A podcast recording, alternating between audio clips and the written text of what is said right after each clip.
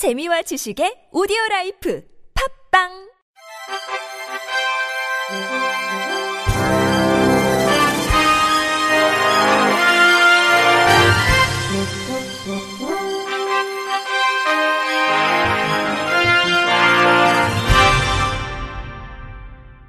청취자 여러분 안녕하십니까? 2월 18일 화요일 KBS 뉴스입니다. 한국시각장애인 복지관은 금호 석유화학의 후원을 받아 자체 제작한 9단 안테나식 흰지팡이 1,430대를 무료 보급합니다. 보급 대상은 전국의 중증 시각장애인으로 무료 보급 4년이 경과하지 않은 자는 제외됩니다. 희망자는 오늘부터 3월 9일까지 무료 보급 홈페이지에서 홈페이지 신청이 어려운 사람은 오는 3월 4일과 5일 전화를 통해 신청이 가능합니다. 복지관은 신청자 중 학생, 사회보장, 무료보급 등의 선정 기준 자료를 점수화해 우선순위 및 배점이 높은 순으로 대상자를 선정해 3월 11일 공지할 예정입니다. 선정된 대상자는 오는 3월 11일부터 20일까지 열흘간 관련 서류를 우편, 팩스, 휴대전화 문자, 방문, 전자우편 등으로 제출해야 합니다. 한편 흰지팡이는 3월 21일부터 개별 주소로 순차적으로 발송되며 택배비 2,500원은 개인 부담으로 도서 지방의 경우 추가 운임이 발생할 수 있습니다.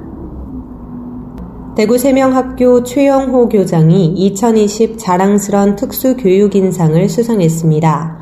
한국특수교육총연합회는 어제 오후 이룸센터에서 2020 자랑스런 특수교육인상 시상식을 개최했습니다. 이날 대상을 차지한 최영호 교장은 대구대학교 특수교육과와 동대학원을 졸업하고 특수학교와 특수학급에서 34년 동안 특수교사, 교감, 교장으로 활동해 왔습니다. 특히 직접장애 학생들의 사회 적응을 위해 맑은 소리 하모니카단을 창립하고 직접 단장을 맡아 수차례 국내외 공연을 열어 장애인식을 긍정적으로 전환하는 데 기여했다는 평가입니다. 여기에 교육지원청 장애학생 인권지원단 위원으로 활동하며 장애학생들이 일반 학교에서 인권을 침해받는 일이 없도록 현장 지원을 아끼지 않는 등 장애학생 인권 옹호를 위해 앞장서 왔다는 게 협회 측의 설명입니다. 한편 특수교육인상은 한국특수교육총연합회가 남다른 열정과 사명감으로 한국 특수교육 발전을 위해 헌신해온 특수교육 교직원을 대상으로 매년 시상하고 있습니다. 경기도는 관광약자들이 불편 없이 도내 관광지를 방문할 수 있도록 지난해 시작한 문턱 없는 경기 관광도시 조성 사업을 올해 확대 추진합니다. 도는 지난해 사업을 통해 김포 국제조각공원, 가평 자라섬, 양주 장흥 관광지, 용인 농촌 테마파크, 양평 용문산 관광지 등 도내 주요 관광지 다섯 곳의 시설 개선을 추진하고 있으며 휠체어 탑재 가능한 특장 차량을 운영해 총 3,500여 명에게 도내 관광의 기회를 제공했습니다. 올해는 약 17억여 원의 예산을 투입해 관광지 공간 환경 개선, 경기 여행 누림 차량 운영, 관광약자 인식 개선 등 다양한 분야를 연계해 개선할 계획입니다. 시, 군 공모를 통해 최소 3곳 이상 주요 관광지를 선정해 가족 화장실 같은 편의시설 분야로부터 경사로 엘리베이터 설치와 같은 접근성 분야까지 시설 개선을 지원합니다. 올해는 관광지를 추가하고 관광지별 리플릿을 제작할 방침입니다. 한편 지난해 기준 경기도 관광약자는 장애인 4.2%, 고령자 10.6%, 영유아 8.9%로 전체 인구의 23.7%를 차지하는 것으로 집계됐습니다. 한국장애예술인협회가 장애인 인식 개선 교육을 위한 동영상 강의 3분 에듀 배제와 포용을 유튜브 차이나는 방에 공개했습니다. 3분 에듀 강의를 진행한 숭실대학교 사회복지대학원 방귀희 겸임 교수는 우리 사회에 갈등이 되고 있는 배제를 설명하고 우리 사회가 지향해야 할 포용을 이론적 근거를 바탕으로 제안했습니다.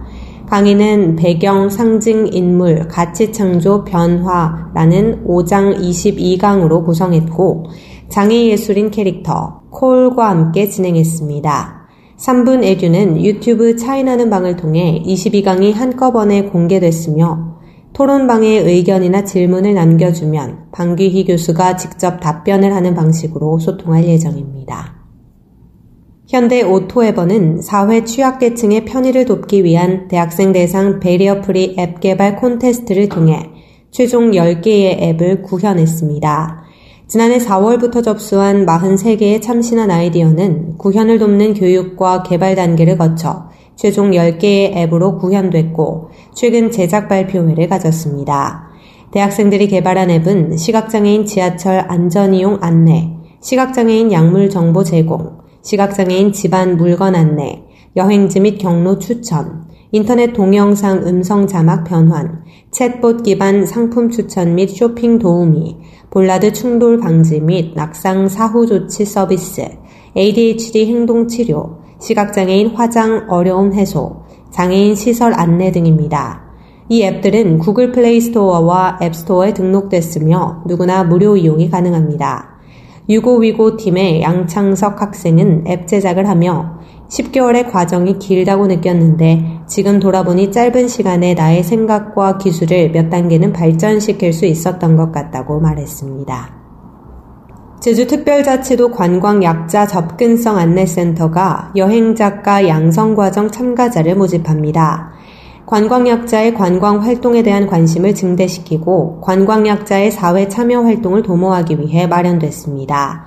대상은 장애인, 노인, 임산부 등 제주도 거주 관광약자로 양성 과정은 접근성 교육 및 스토리텔링, 글쓰기 등의 교육 과정을 거쳐 여행 작가로서 활동을 하게 됩니다. 활동 내용은 관광약자가 접근할 수 있는 제주 여행지를 방문해 여행지에 대한 취재 및 글쓰기, 접근성 모니터링 등으로 이루어질 예정이며 원활한 활동을 돕기 위해 동행 취재 등의 지원과 소정의 활동비를 지급할 계획입니다. 참가자 신청은 관광약자 접근성 안내센터 홈페이지를 확인해 전자우편이나 직접 방문해 오는 28일까지 가능합니다. 장애 청소년을 멍이 들 정도로 때린 혐의로 기소된 40대 근로지원인이 징역형을 선고받았습니다.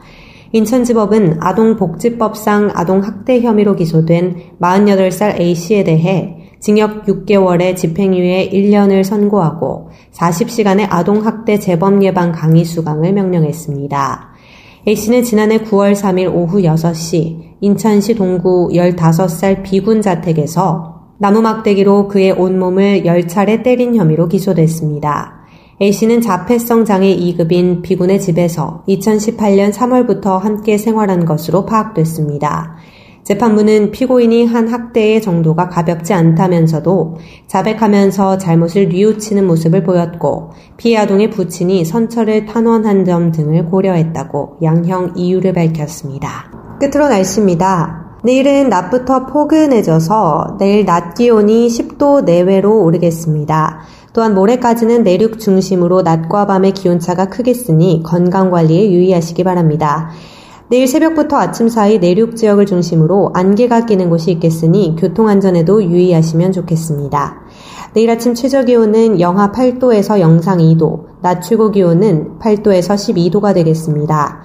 바다의 물결은 서해 앞바다 0.5에서 1m, 남해 앞바다 0.5에서 1.5m, 동해 앞바다 0.5에서 3.5m로 일겠습니다. 이상으로 2월 18일 화요일 KBIC 뉴스를 마칩니다. 지금까지 제작의 이창훈, 진행의 조소혜였습니다. 고맙습니다. KBIC